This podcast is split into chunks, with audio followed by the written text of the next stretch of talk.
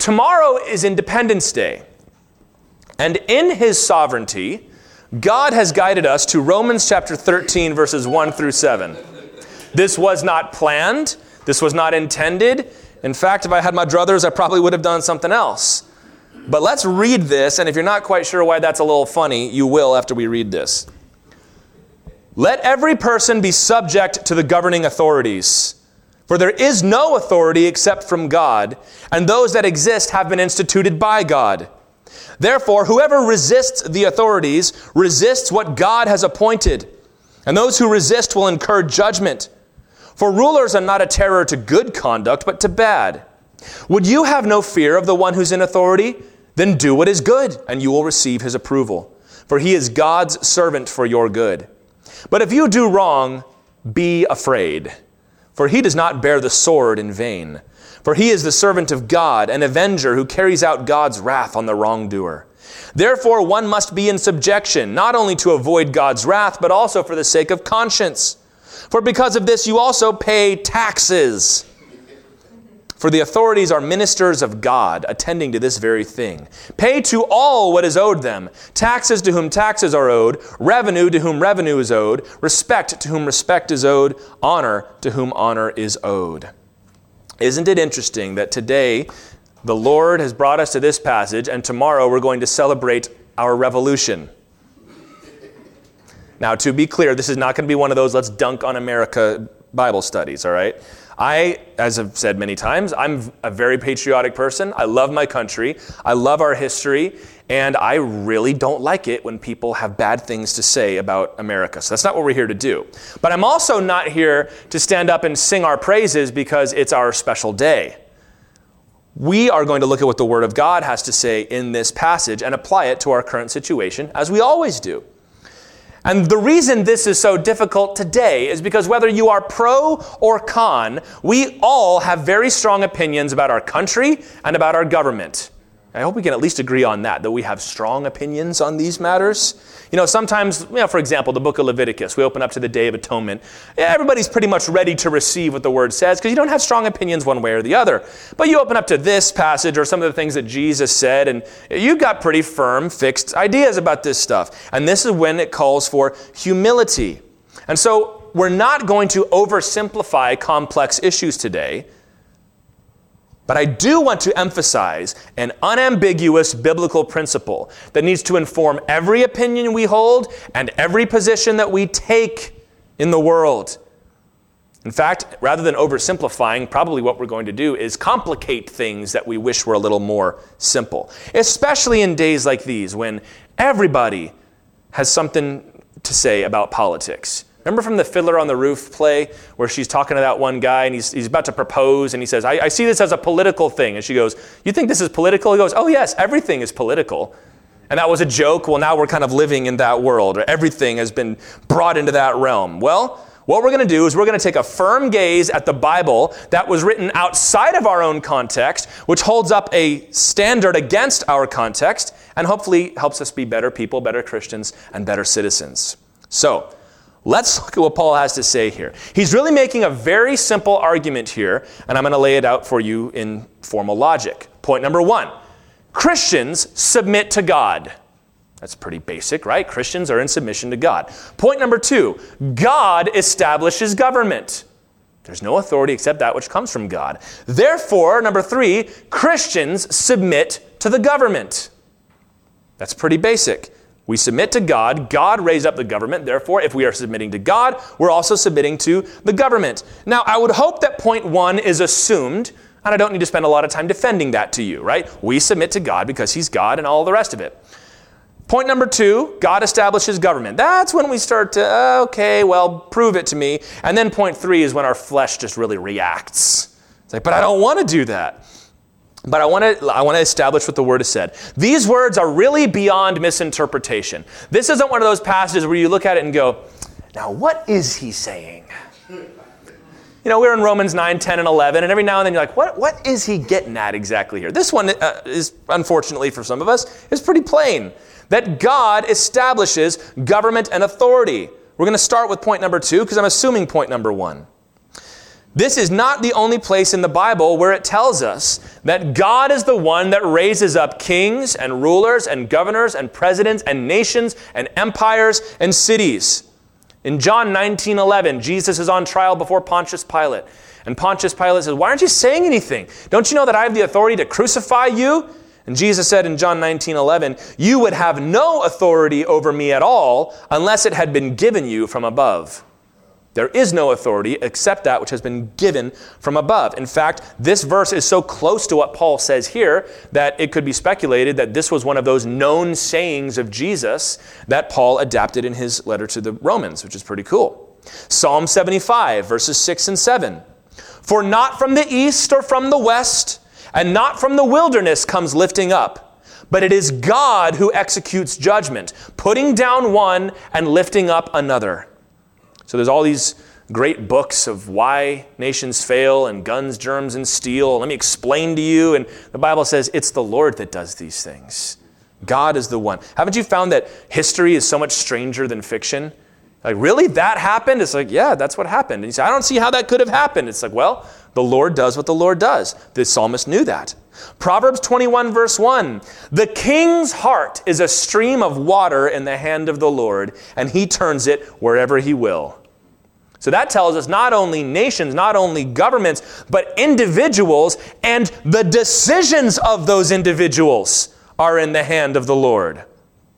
The Bible is totally clear. All authority comes from God, and therefore all authority carries His sovereign mandate. And you will notice that Paul does not qualify that statement.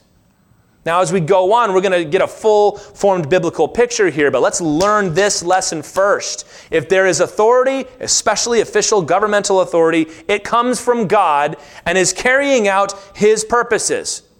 Now we go, no, well, hold on a minute. We're a democracy. We vote. So we pick our rulers. God doesn't pick our rulers. Well, did you know that there are a lot of different things that the Bible demonstrates are totally within God's authority, as if there's something outside of God's authority? God is, like, oh, I really wanted this guy, but oh, what are, what are we going to do? Pennsylvania voted this way. I can't help it. Psalm 2, verse 6 tells us that elections are in the hand of the Lord. The people say, Let us cast off their rulers and let it. And God goes, I've set up my king. I'm laughing at you right now.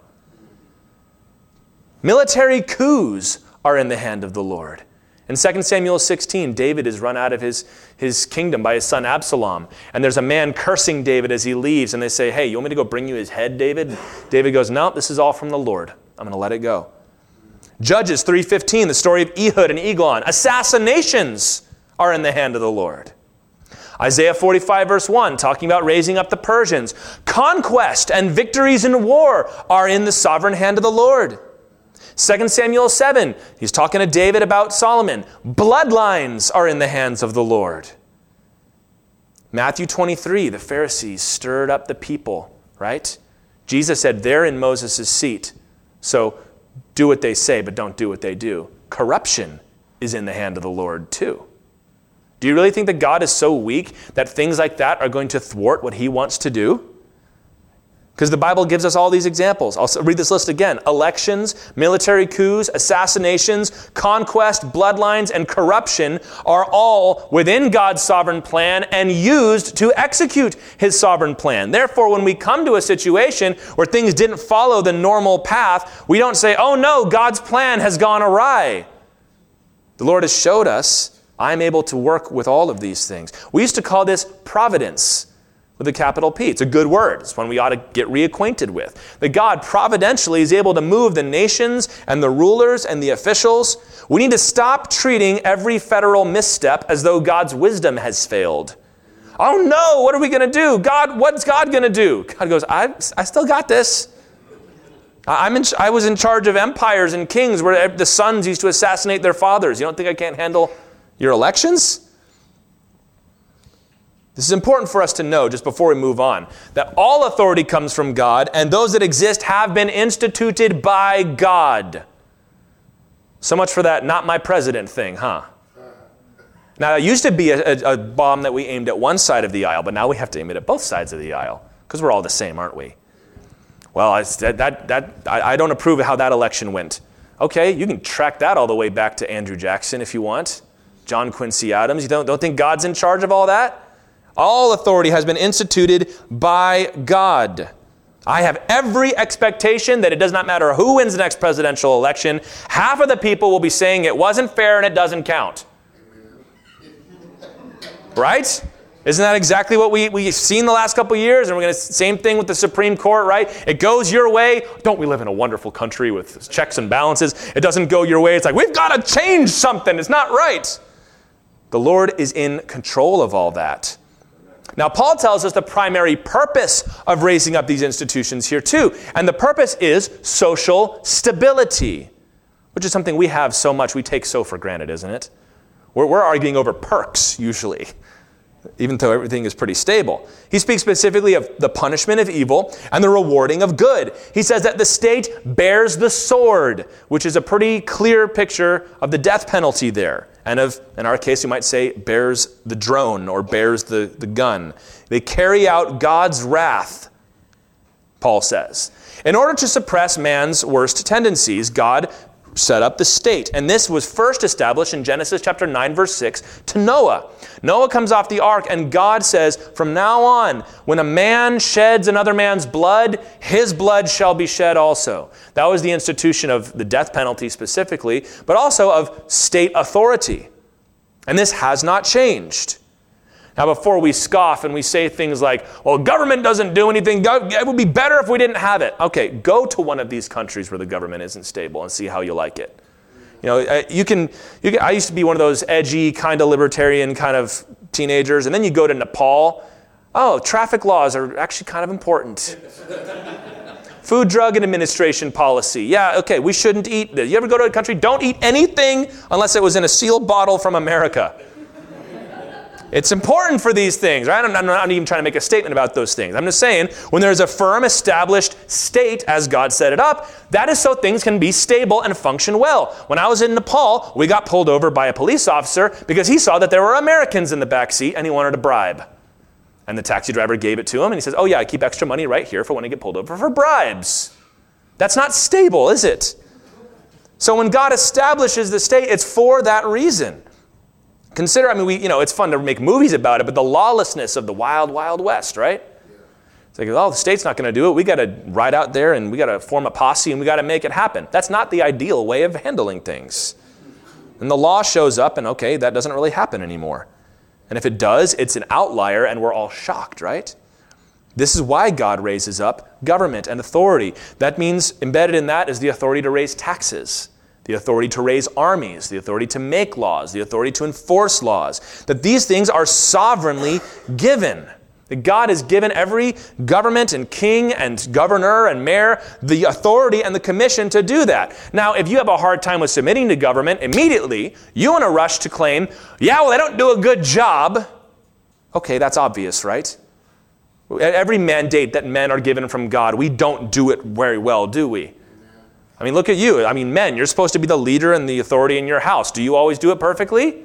I bet you don't. You know, I'm the pastor of this church. I don't always do it perfectly. I never want to fool you into thinking that's the way it's supposed to be because then you're going to get real upset when the inevitable happens.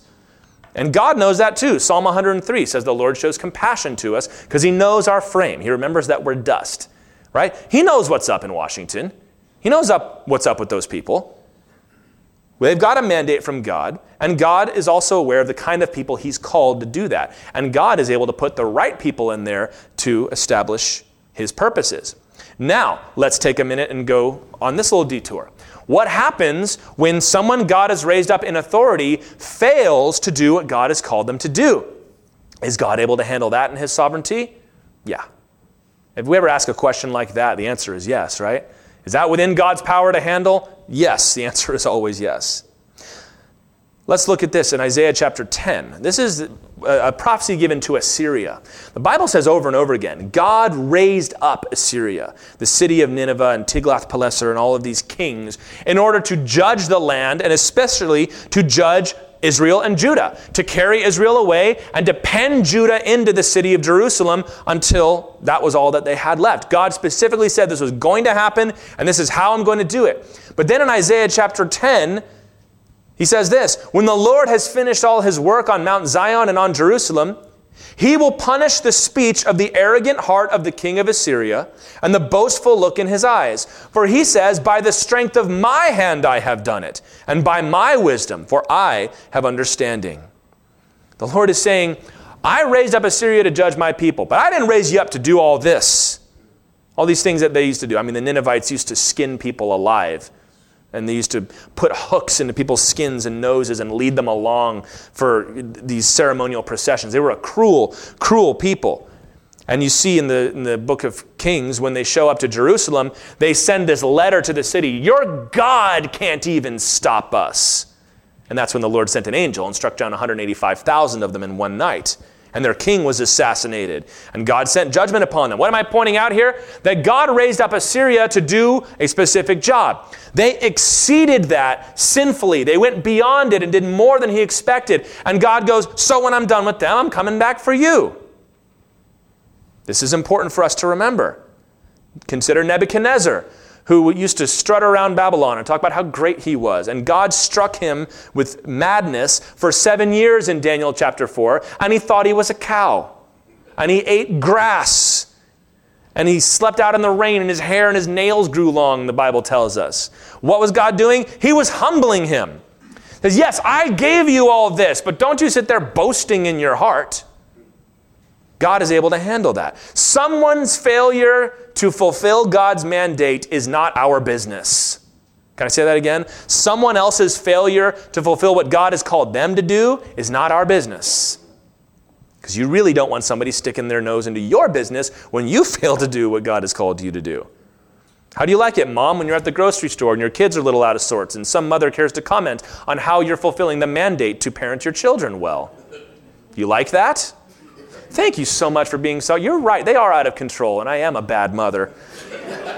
and things were better in your day, and we millennials are terrible. Thank you for, for saying all that.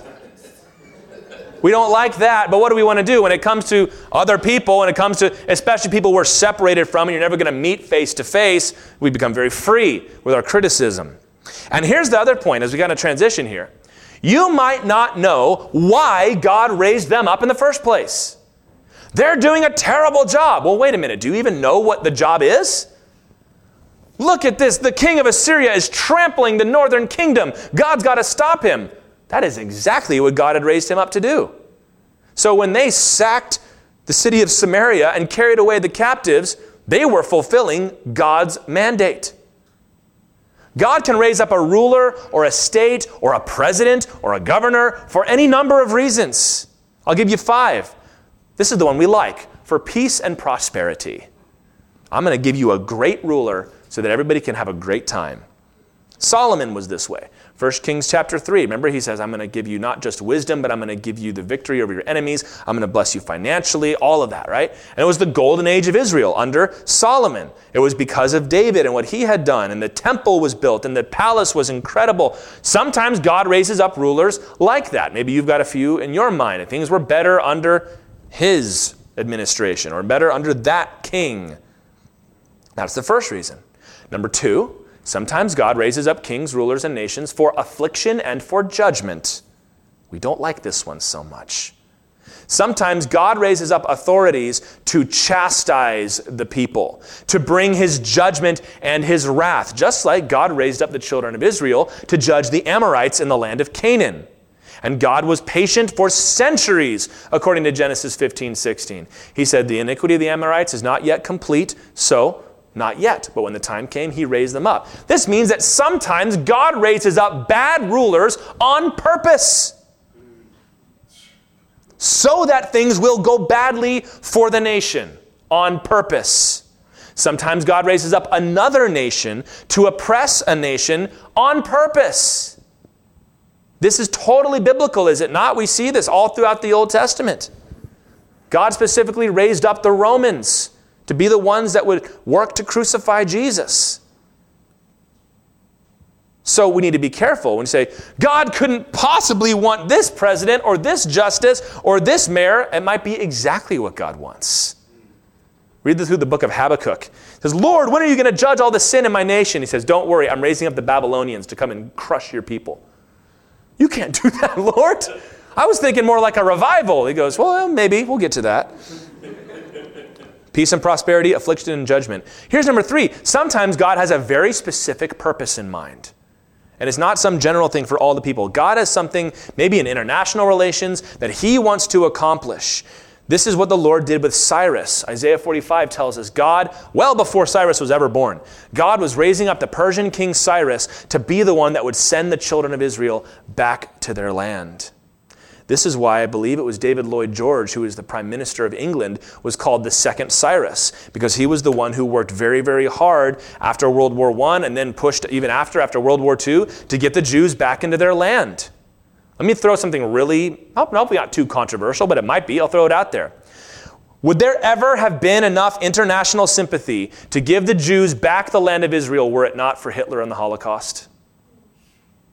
Am I saying that was a good thing? No. I'm saying if that was what God wanted to do, people don't like Jews generally, do they? And like the, the sympathy like ended immediately. Like, wait a minute, how'd you get that land? You can't have that. It's like you all, the whole world said we should give it back to you, and nobody wanted it. But now that we're in it, you don't want it. You want it back now?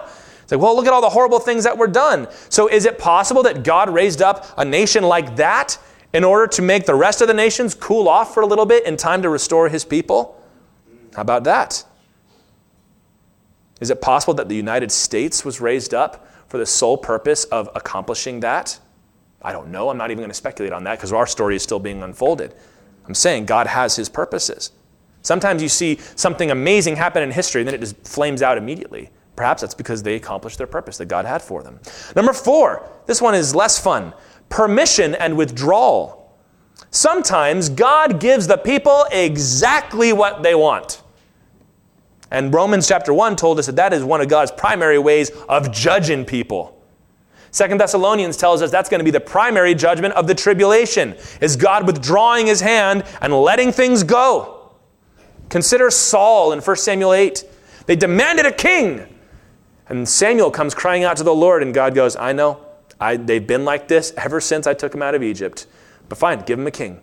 Let them get their belly full of their kind of king, and then I'll give them one of mine.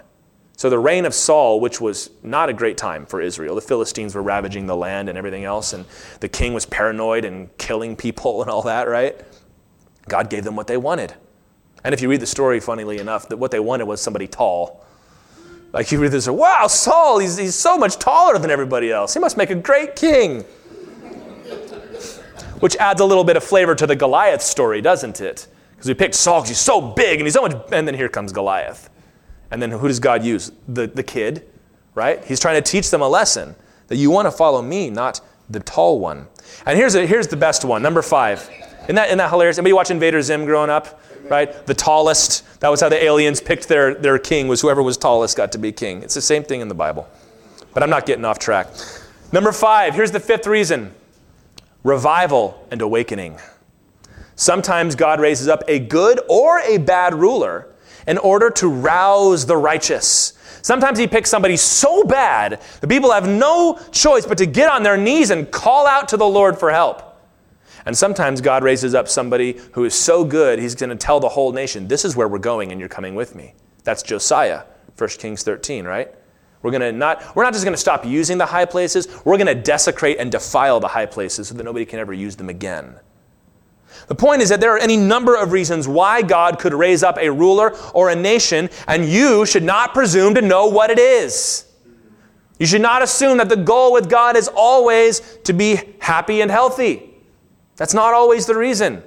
The Bible tells us that God raised up enemies for the land of Israel so that the young men could know how to fight wars. It's, it's, I'm trying to complicate this for you a little bit so that when you see somebody you don't agree with, Say, how could this ever happen? Something's gone wrong. You don't even know the plan. How do you know if it's gone wrong? I've been in leadership in, in many capacities, both professionally and in school and in churches. And one of the most frustrating things is when somebody who does not have access to all the information speaks very boldly and confidently about how you're doing. I can't believe you handled that situation. You should have said this to him. Why did you let him get away with that? And I'm like, well, you weren't in the room and you didn't know all that information. And also, it's none of my business to share it with you. So you're going to have to trust me. That's how it goes with God. God, you're messing it up. And God goes, You don't even know what I'm doing. You don't even know what the goal is. If the goal is judgment, then I'm going to lead things towards judgment. If the goal is restoration, I'm going to bring it in that direction. Submit to the wisdom of the Lord. And I'll say this Who was emperor of Rome when Paul wrote this? Do you know? Nero. Emperor Nero. Now, at this point of history, Nero was being uh, had, a, had a regency. Seneca, the very wise Stoic philosopher, was, was ruling. But we all know what Nero would become. This is the guy that would burn down Rome and blame the Christians. This is the guy that would dip Christians in candle wax and light them on fire, mocking them. You're the light of the world. And he says, Submit to authority, for there is no authority except that which is from God. Now, there are some Bible teachers, as we pivot a little bit here to talk about our response, who claim now Paul wrote this when everything was gravy. But if Paul had known what Nero was going to do, he would never have written this.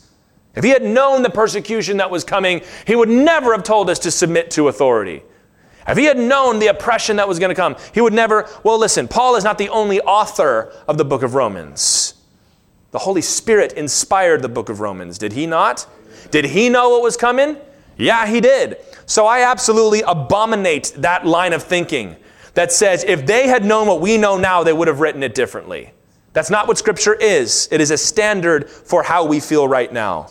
That's probably exactly why God had him write it this way, because he did know what was coming. It is without caveat or condition that Paul tells us this is point number three in our logical outline be subject to the governing authorities. Be subject. It's the same word that he uses when he tells wives, submit to your husbands. Same word be subject. It's the same word as when he tells bondservants, submit to your masters. He tells all of us, submit, be subject to the governing authorities. And also, this is not just Paul's idea. All the other New Testament writers agreed with him. All these other New Testament writers, I might add, who gave their lives for the gospel of Jesus Christ, who were killed at the hands of those authorities that God had established. Peter had to watch his wife be crucified in front of him, and then they crucified him. And he wrote in 1 Peter 2 Be subject, same word, for the Lord's sake, to every human institution whether it be to the emperor as supreme, or to governors as sent by him to punish those who do evil and praise those who do good. For this is the will of God, that by doing good you should put to silence the ignorance of foolish people. What does he mean by that? Put to silence the ignorance of foolish people? The assertion at the time was that Christians are troublemakers. They won't burn incense to Caesar. They won't stand behind the empire. They are talking about another king, another kingdom, the Lord of Lords. They have a different gospel. And so they said, we got to watch out for these people. And that's where the first persecutions came from. So Peter tells them, the way that we put all that to rest is by doing good, by showing ourselves to be good citizens. Be subject for the Lord's sake. Note that, not for their sake. Don't be subject to the government for the government's sake, for the Lord's sake. Christians are to be good citizens. When people accuse Christians of being troublemakers, people that actually know us should rise up and say, You don't know what you're talking about with these Christians over here. They don't do that kind of stuff. So Paul tells us with Peter, do good and you will avoid the wrath of the authority. He says, Are you afraid of the authority? Then do the right thing and you don't have to be afraid. Because they have wrath. He says, this, they, they are actually a vessel of God's wrath. Do you see that? He is a servant of God, an avenger who carries out God's wrath on the wrongdoer. But also, he says, for conscience's sake. You should have a sensitive conscience to breaking the law. It's not a good thing to do. You should say, I shouldn't have done that. Say, yeah, for your conscience, for the Lord's sake, and for their own authority. Paul tells us to do good and you'll avoid wrath. Now, specifically, how do we do good? One of his specific points is pay your taxes. Not just your taxes. He says revenue. That word might be better translated tribute. What does that mean? If Rome has conquered your city and they're exacting tribute from you, pay it.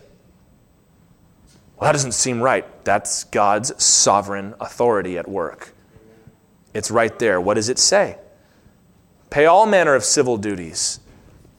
We all know what Jesus had to say about this, don't we? Mark 12, 14 through 17.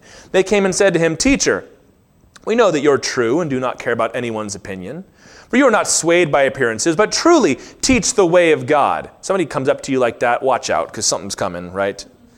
Is it lawful to pay taxes to Caesar or not? Should we pay them or should we not? Now, that's a great trick question because if he says, you don't have to pay your taxes, they can run straight to Pontius Pilate and say, this guy's teaching you don't have to pay your taxes. But if he says, yes, you have to pay your taxes, then all the people are going to hate him because they think Jesus is there to overthrow Rome and get Pontius Pilate out of there. And so Jesus says, why put me to the test? Bring me a dollar and let me look at it. And they brought one. And he said to them, Whose likeness and inscription is on this dollar? And they said, Washington's. and Jesus said to them, Render to Washington the things that are Washington's, and to God the things that are God's. You felt that a little more that time, didn't you? Those foolish Jews, they just pay your taxes. How easy. Then it comes up, pay your taxes. I don't want to pay my taxes. Now we cry out immediately, what would we say? But our taxes, they're funding abortions. They're funding sex changes. They're funding wars that I don't agree with. They're funding all manner of wickedness. They're, they're just paying the way for these people to live a fancy lifestyle. Their taxes built pagan temples. Their taxes funded the conquest of the whole world by the Roman Empire. Their taxes funded their own subjugation. And Jesus said, Render to Caesar that which is Caesar's, and to God that which is God's. The responsibility, according to the scriptures, the responsibility for what is done with that money is not yours. Let me just release you from that a little bit. You're not the one spending it. Well, I'm, I'm giving it, so I'm complicit. God doesn't see it that way. God says, I've put him in authority over you, and what he does with it is on him. We're told even to give the respect and the honor to whom it is owed. Now, this one, I've heard some really funny takes on this one. respect to whom respect is owed, and honor to whom honor is owed. And he doesn't deserve our respect, so we don't have to give it to him. Going again back to John Adams was the last president we couldn't agree on. I don't have to respect him because he doesn't deserve it. He's not owed honor. He's not owed respect. Look at what they're doing. That is so not the point that he's making here, is it? He's saying they are owed respect and honor because of their position, which was determined by God. Exodus 22 28 said, You shall not revile God nor curse a ruler of your people. Even in the Old Testament, it ties those authorities together. You shall not curse a ruler of your people. So much for our chants and our jeers and our tweets and the rants that we post online about who's in charge, huh? It's ungodly. Well, I've got to say something. There are plenty of people saying something. Let them do it. Whose mind are you changing anyway? When's the last time you posted some really aggressive thing on Facebook and somebody wrote you a letter and said, Thank you? Thank you for changing my mind. I never saw it that way until you ranted and raved and posted that mean meme online.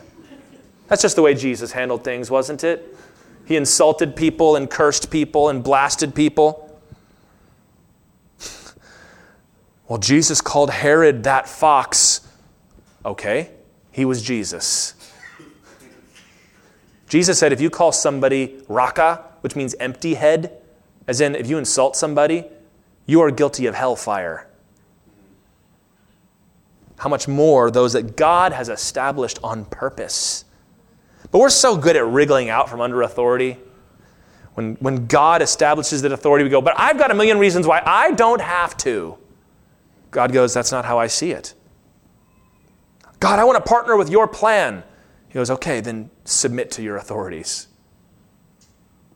Throughout church history, this has been the truth. We are good, obedient servants of the king, even if it means we have to die for it. And the reason I'm speaking so strongly, maybe more strongly than I would have spoken in a different era, is this is such a politically charged age, isn't it? Everybody's mad. Everybody knows what's right. Everybody believes that the other guy is trying to destroy everything they love, which I doubt that's true. Might be a few of those, but give me a break. See how quiet it got? Everybody's like, well, I kind of think that. You're not alone. You're not unique. You're not woke. You're not awake. You're not red pilled for thinking that. Everybody thinks that. And we don't think that because we came up with it on our own. We, are here I go, but I'm just going to say this. We're, we're, we're like this because media companies have all this money invested in you staying angry. So you keep on clicking and you buy all the prepper products. We've got to stop. We've got to be thinking differently than everybody else, don't we? Amen. You can agree, agree, that's fine, but you don't have to have that same frothy, out of control attitude that everybody else has. And half the time, one half is yelling at this half for yelling too much, and this half is yelling at this half for yelling too much. Oh, we're not like those crazy people. We're all opposed to violent, angry protest until it's our turn. Now it's justified. We're all exactly the same. We just vote for different colors. So let me ask you a question, though. Are there limits to this? Are there limits to obedience to the government? Let's not call them limits. Let's call them priorities. Because there are times, biblically and in history, where the church has to say no. There are times. I'm not going to pretend they're not. But this is not, well, I've reached my limit of how, where I have to obey you. No, no, no. It all goes back to obedience to the Lord. We obey the government because God established the government. So God is our highest authority. So when the government, the state, any human institution, your boss even, begins to usurp God's authority, then we have a right and a responsibility to say no. There are several examples of what we would call civil disobedience in the Bible. Check out Daniel chapter 3. Rack, Shack and Benny, you know this story. Shadrach, Meshach, and Abednego were required to bow before the golden statue and worship it. Which, by the way, that, this was probably had much more to do with politics than it did religion. Wasn't I really think I'm a God, you've got to worship me. It was everyone bows down to my kingdom and my rule. They said, O king, we have no need to answer you in this matter. If this be so, our God whom we serve is able to deliver us from the burning fiery furnace, and he will deliver us out of your hand, O king. But if not, be it known to you that we will not serve your gods or worship the golden image that you have set up. Man, they said no. Daniel would do the same thing when they made prayer illegal. He went up to the window and opened it up so that everybody could see him praying. Consider Acts chapter 5 when the apostles were arrested for the second time. When they had brought them, they set them before the council, and the high priest questioned them, saying, We strictly charged you not to teach in this name. Yet here you have filled Jerusalem with your teaching, and you intend to bring this man's blood upon us. But Peter and the apostles answered, We must obey God rather than men. They told them to stop preaching the gospel, and they said, We're not stopping that. Both of these examples, check this out, explicitly constitute governmental mandates to sin. Pretty extreme examples, aren't they? It's not sin is allowed, it's you have to sin. You have to be silent about the gospel. You have to worship the golden image. You have to stop praying. And they were refused. That's the line we don't cross. Commandments to sin are not to be obeyed, specifically to worship false gods. Consider the midwives from Exodus chapter 1, where Pharaoh told them, hey, too many Hebrews are being born. Uh, next time babies are born, I want you just to kill the boys. And they uh, said, no, we're not doing that. But they did it quietly. They just said, oh, you know, those, those Hebrew women, they're just, they're not like your, your, I know you're used to these weak, frail Egyptian women that take a long time to have babies. Well, listen, our Hebrew women, they just have them so fast, we can't do anything about it. That's what they said. Go back and read it. That's, what, that's the point they're making. And then Pharaoh executed the, the law to kill the babies anyway. But they said, You do what you're going to do, we're not going to be part of it. So there are examples here. When it's a choice between God's authority and man's authority, you choose God's. That's obvious, right? I mean, that should be pretty basic. We must obey God rather than men. That's pretty obvious. But let's bring this out because we all get that one. Oh, I like kind of like that actually.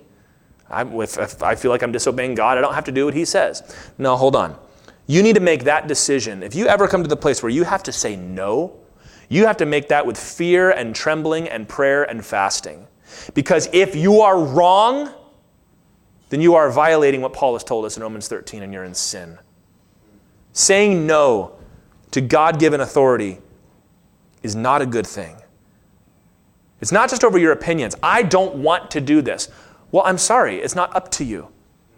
I don't want to go to war there. You're not the one making the decision.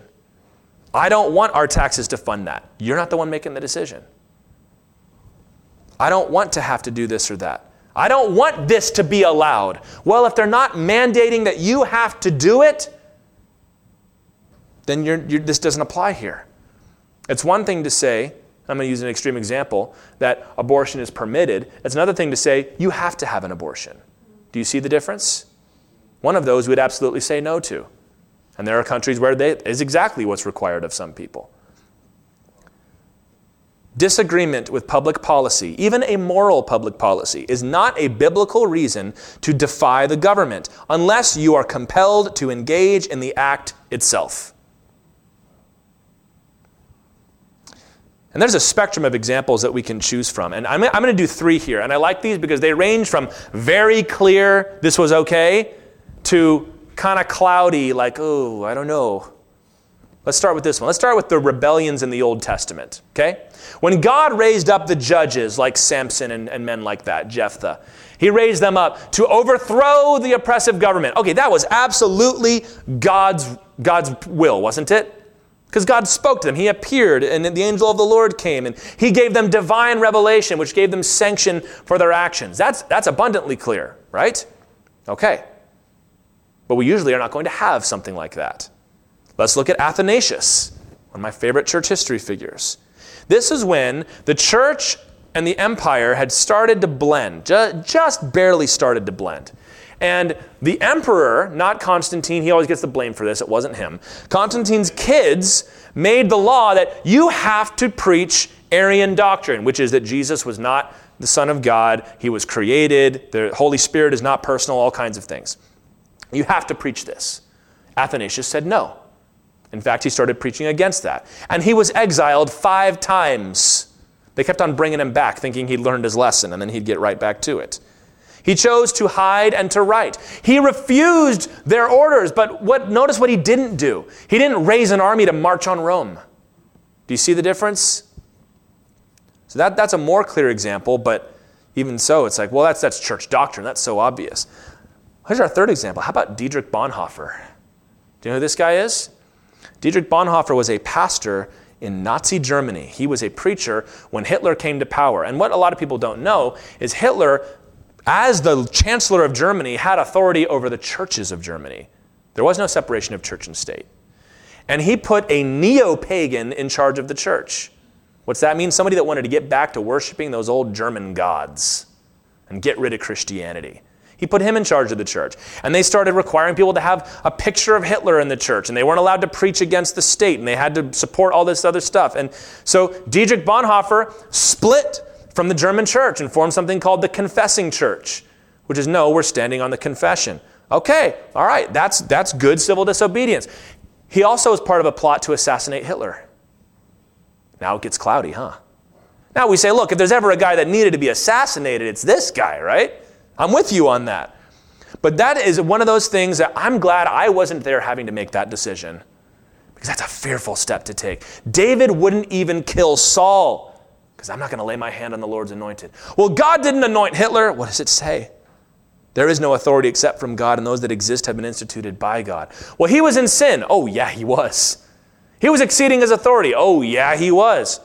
He needed to go. I think so too. But when you take that step from passive resistance to active resistance, boy, you better be on your face for 40 days and 40 nights with no food.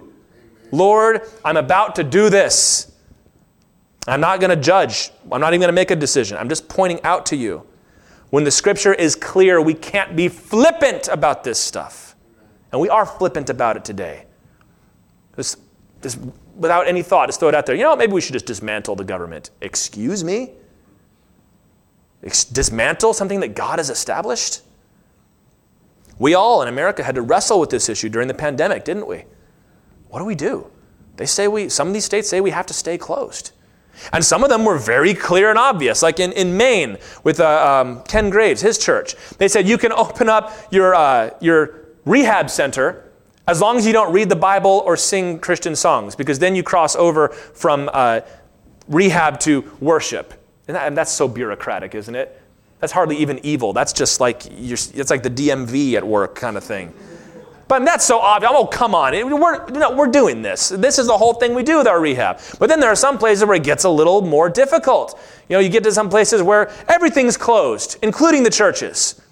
We got to open up these churches. Well, the state says that we're to stay closed. So, well, they can't tell us what to do. Slow down. Romans 13. We were so blessed in this state, y'all have no idea. They let us stay open almost immediately. And we were having those talks already. Like after like five weeks, we're like, how long are we going to do this? We're going to just keep, we just not have church?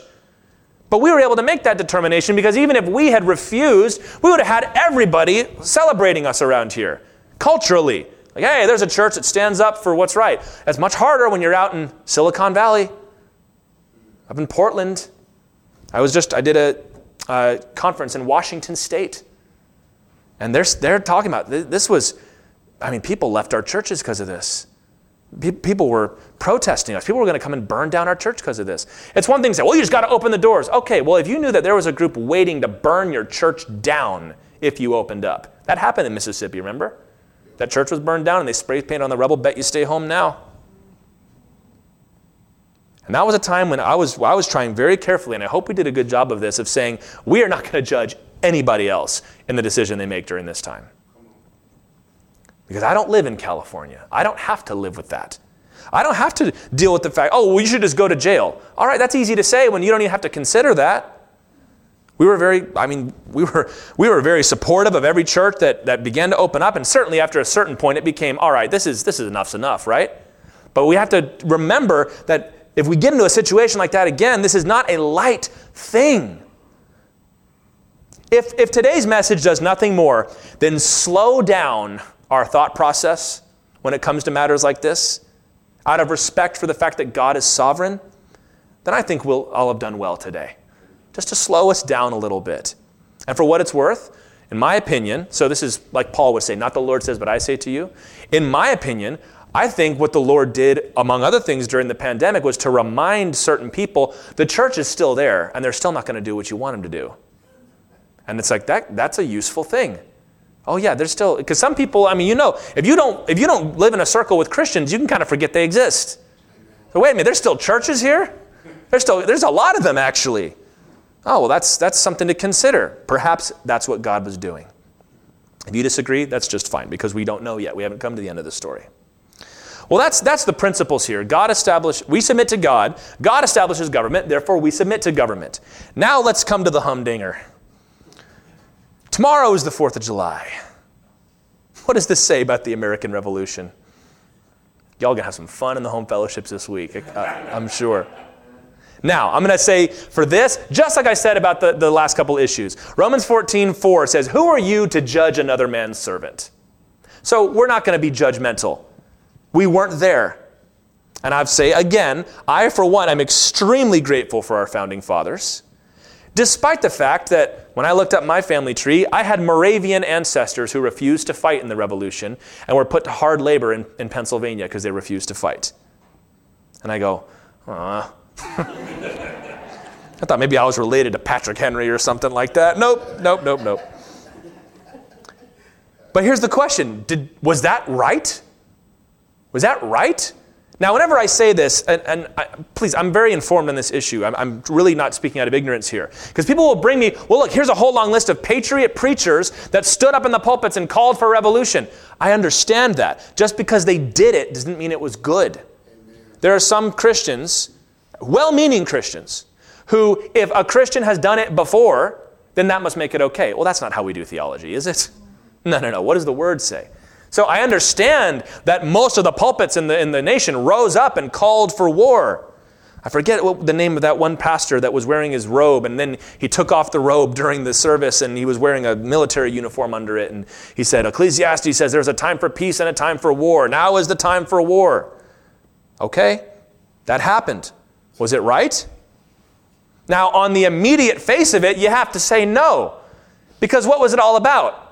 Taxation without representation. How much representation did the Hebrews have and the Romans have? None.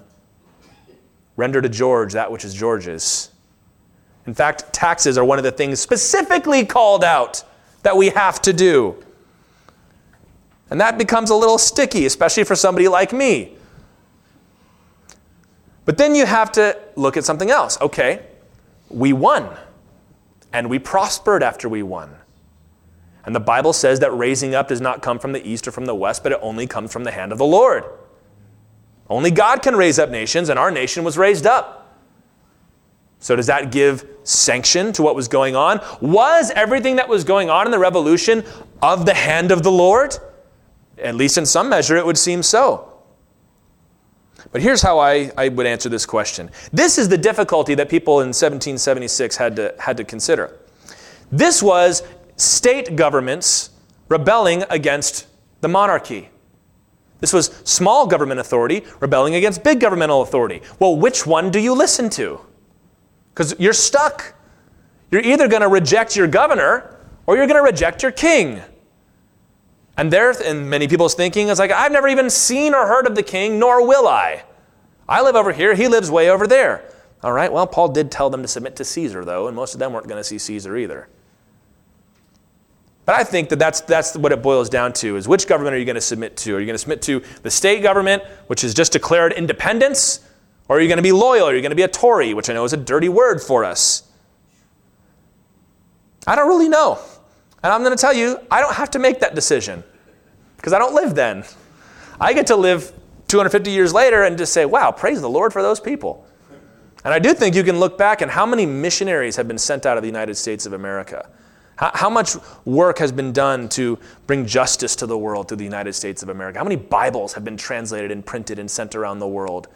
Did God use us? He absolutely did. Does that mean that He gave sanction to what we did? Well, in large measure, it would seem like it was. But if I was a pastor living at that time, would I have stood up with a uniform in the pulpit and told you to enlist? I have a hard time saying that. So I'm not telling you don't celebrate tomorrow. Go celebrate tomorrow because this is the authority that God has established for us. So we can celebrate it. Be glad that you weren't the one having to make the decision. Pray that you may be worthy of whatever grace and mercy God showed us in allowing it to happen. What are far more pressing are the matters that we face today, especially, I'll say, our attitude problems. Because we're in a unique situation. All of this about submitting to the authority, this was the empire. You didn't, you, they didn't care what you had to say. If you didn't like it, they would just kill you. We have a representative government, and we are encouraged to participate. In fact, our founding document that we're going to celebrate tomorrow is a statement of our basic principle of consent of the governed. And we say, well, that's not what the Bible says. Well, okay, but the authority that was established here was established with that in mind. For this reason, it is entirely appropriate for Christians to vote, to donate, to protest, to run for office, all of that. And I absolutely reject that idea that says Christians shouldn't be allowed to engage in the public discourse because then they're going to establish a theocracy. You hear that one all the time, don't you? well, you, you can't push your religion on me. I'm not pushing my religion. Well, you believe that abortion is wrong, and that's your religious belief, therefore, you shouldn't be allowed to have a say in it. Okay, that's not theocracy, that's just democracy. There's a lot of us, and these are the rules. And if we're going to be voting on opinion, I'm not going to refuse to vote on my opinion because it's a religious opinion. Every person's got to make their own decision and how to engage. And I encourage you to engage. We as a church have made our decision in terms of activism. You can go on the website, there's a Bible study about that there. But I want to make this point. Nobody wants to submit to the government today. No one is happy with the government today, myself included, all right? You all know me. If you've known me for a while, you know what I'm like. But the question is not whether we should commit, submit to the government. The question is, what is God up to? That's what we're asking. Not should we, but Lord, what are you doing? There's an inflation and pandemic, and there's disputed elections, and there's riots. God, what are you doing? That's the question. Because God does those things. Amos says disaster does not come to a city unless the Lord has done it. We looked at five different reasons why God can bring about certain national things. I hope it's revival. I hope it's waking up the churches. And that's the only hope that I can see is a revival of God's people fulfilling their God-given role. 1 Peter 2:11 says, "Beloved, I urge you as sojourners and exiles to abstain from the passions of the flesh which wage war against your soul." Jeremiah 29 7 says, Seek the welfare of the city where I have sent you into exile, and pray to the Lord on its behalf, for in its welfare you will find your welfare. Bible tells us we're sojourners and exiles. We don't belong here. This is your country, yes, but it's really not. Your kingdom is in heaven. We're looking for a better country, a better city. But while you're here, Jeremiah tells us, seek the welfare of the city that's here. And Christians around the world have been placed in different cities and countries, and each is going to seek the welfare for their city and their country, and God has approved that. But we have an answer that overwhelms all of these other problems, and it's the gospel.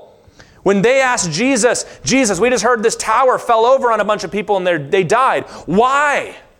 What sin did they commit, Lord? Jesus says, I don't know, but here's what I will tell you. If you don't repent, it's going to happen to you too. No, I want you to speak to the issue. I am speaking to the issue. Repent and be born again. That's Luke 13. You can go and read it. When God decided to change the world, He did not empower a new nation or raise up a new activist group. He created the church. And our Great Commission is the answer to this and every nation. What is this church doing about X political issue? We're doing this right here. We're coming together, we're worshiping, we're studying the word, we're fellowshipping, and we're going out and telling people about Jesus. That is God's solution. Well, it's not enough. Go back and pray if that's what you think. Really take the time to meditate and pray and think about that thought. Because I hear it all the time. Christianity's not enough. We've got to. Oh, so dangerous, brothers and sisters laws and alliances and governmental forms are not nearly as important as the heart of a people. Did you notice God doesn't care if it's a democracy or a monarchy or an empire or an oligarchy or communism or anarchy? God just says, obey what I've put up. Our greatest enemy is not political or even physical, but demonic and spiritual. Ephesians 6:12 says, "We do not wrestle against flesh and blood." but against principalities and powers, spiritual hosts of wickedness in the heavenly places. To use the terminology from Daniel, the princes that oversee the nations, the demonic, wicked princes that oversee, that's our adversary, not these people that are deceived. The enemy is cancer, not the cancer patient. Can I add this at the end here? And I know I'm, I'm, my time is up. All of these things that we've said, I can tell because I can see it in your eyes and because I had to put it together so it happened to me this week. It's challenging. And you go, but I've kind of settled in how I feel about this stuff. And you're kind of talking about things that I like or dislike in a way that I don't quite approve of. All right, but what does the word say? Are you a Christian? Are you a disciple of Christ? Then this is your standard. We're good citizens. We trust that God is providentially overseeing what happens in the political sphere. You need to stop listening to the voices of people who know nothing greater than the state and their opinions on matters of religion. This is a problem where we, we're getting our opinions about how the church should engage with the state from people that aren't even part of the church. Not even a Christian. So why do I care what you think about what, a, what the role of religion in society is? You don't know. You don't know. Jesus knew and he told us. Or uh, very often we see people that are nominal Christians, but when you they, they're pressed on their doctrine for like five seconds, it's like at best you're a novice in the faith and should not have authority. It doesn't matter if somebody has all manner of interesting ideas about faith and religion and government. That's not your standard or authority. And the thing is, if you're constantly watching these people on their opinions on politics and the nation and on laws and all this stuff, which is their sphere, you can get accustomed to agreeing and listening to them. And then when they step outside of their role of expertise and into the role of the faith, we start listening to that too. We need to have a very strong stay in your lane mentality with people that are not from the church. Here's what I think about the gospel. I really don't care what you think about the gospel. You're not a believer. Oh, so I can't have an opinion? No! Because the things of God are spiritually discerned, and the natural man cannot receive the things of the Spirit of God. Cannot. Not will not, should not, cannot. You have no need that anyone should teach you, for the Holy Spirit is your teacher, the word says. So I don't care who your favorite political guy is. He's out of his depth when he starts talking about Jesus. I'll go ahead and name names. Jordan Peterson is not a Christian. Stop listening to his opinions on religious matters. I'm saying this especially to these young fellas. He is wrecking the faith of so many of our kids. Well, he's political, he's conservative, he's, he agrees with. He doesn't believe in any of this stuff. Neither. I picked your guy. Ben Shapiro's not a Christian. Amen. Tucker Carlson is, I don't know what the heck he is, but he's not talking about doctrine. Go to the other side. Ibram Kendi is not a Christian. Cornel West is not a Christian. They can use the name of Jesus, it doesn't matter. I don't care what you have to say about this. God has established authority in His church for His people. So stop getting, and the reason I speak so strongly is because whenever I say this, I know what's going to happen. I'm going to have to field two, two, or three days of questions from people that are not their questions. They're ideas they got from somebody else that did not get them from this book, and I have to do all this undoing and unpacking. So I'm telling you, Scripture first. And if it's and if Scripture only, isn't that our role anyway? Sola Scriptura. Well, Christians have got to do more than they did. And who are you to say that? The gospel's not enough. I beg your pardon? Never mind the fact that the church has been the only one that has ever made any significant moral or social advance anyway. Yeah, I'll say that. I'll go ahead and say that. We've got to do this. And I say this, I'm talking about these political, social, governmental issues, because that's what Paul's jumping on. Submit to the authority, which is not something anybody wants to hear, but it's what the word says. And it reminds us of the greater principle that it doesn't matter what anyone else has to say if it's not based on Scripture. Well, he uses the Bible. Okay, is he filled with the Holy Spirit? Because if he's not, he is incapable of properly interpreting Scripture. So, this Independence Day, be grateful for your prosperous, peaceful nation that you live in. I know we're at each other's throats, but I mean, historically, we're doing great. But pray that God will use these days, these trying times, to awaken the people to the gospel of Jesus Christ. The people who are so afraid and scared and worried and depressed and anxious, Jesus is the answer for all of that. He is the supreme and only potentate. He is the King of kings. He is the Lord of lords. His kingdom will expand until it covers the whole world, Daniel said. And in His name, we're going to continue on He's going to establish His perfect kingdom on a glorious day that we don't know when it's coming. And then, as Isaiah prophesied, the government will be upon His crucified shoulders. So we say, as He taught us to pray, Thy kingdom come, Thy will be done, on earth as it is in heaven.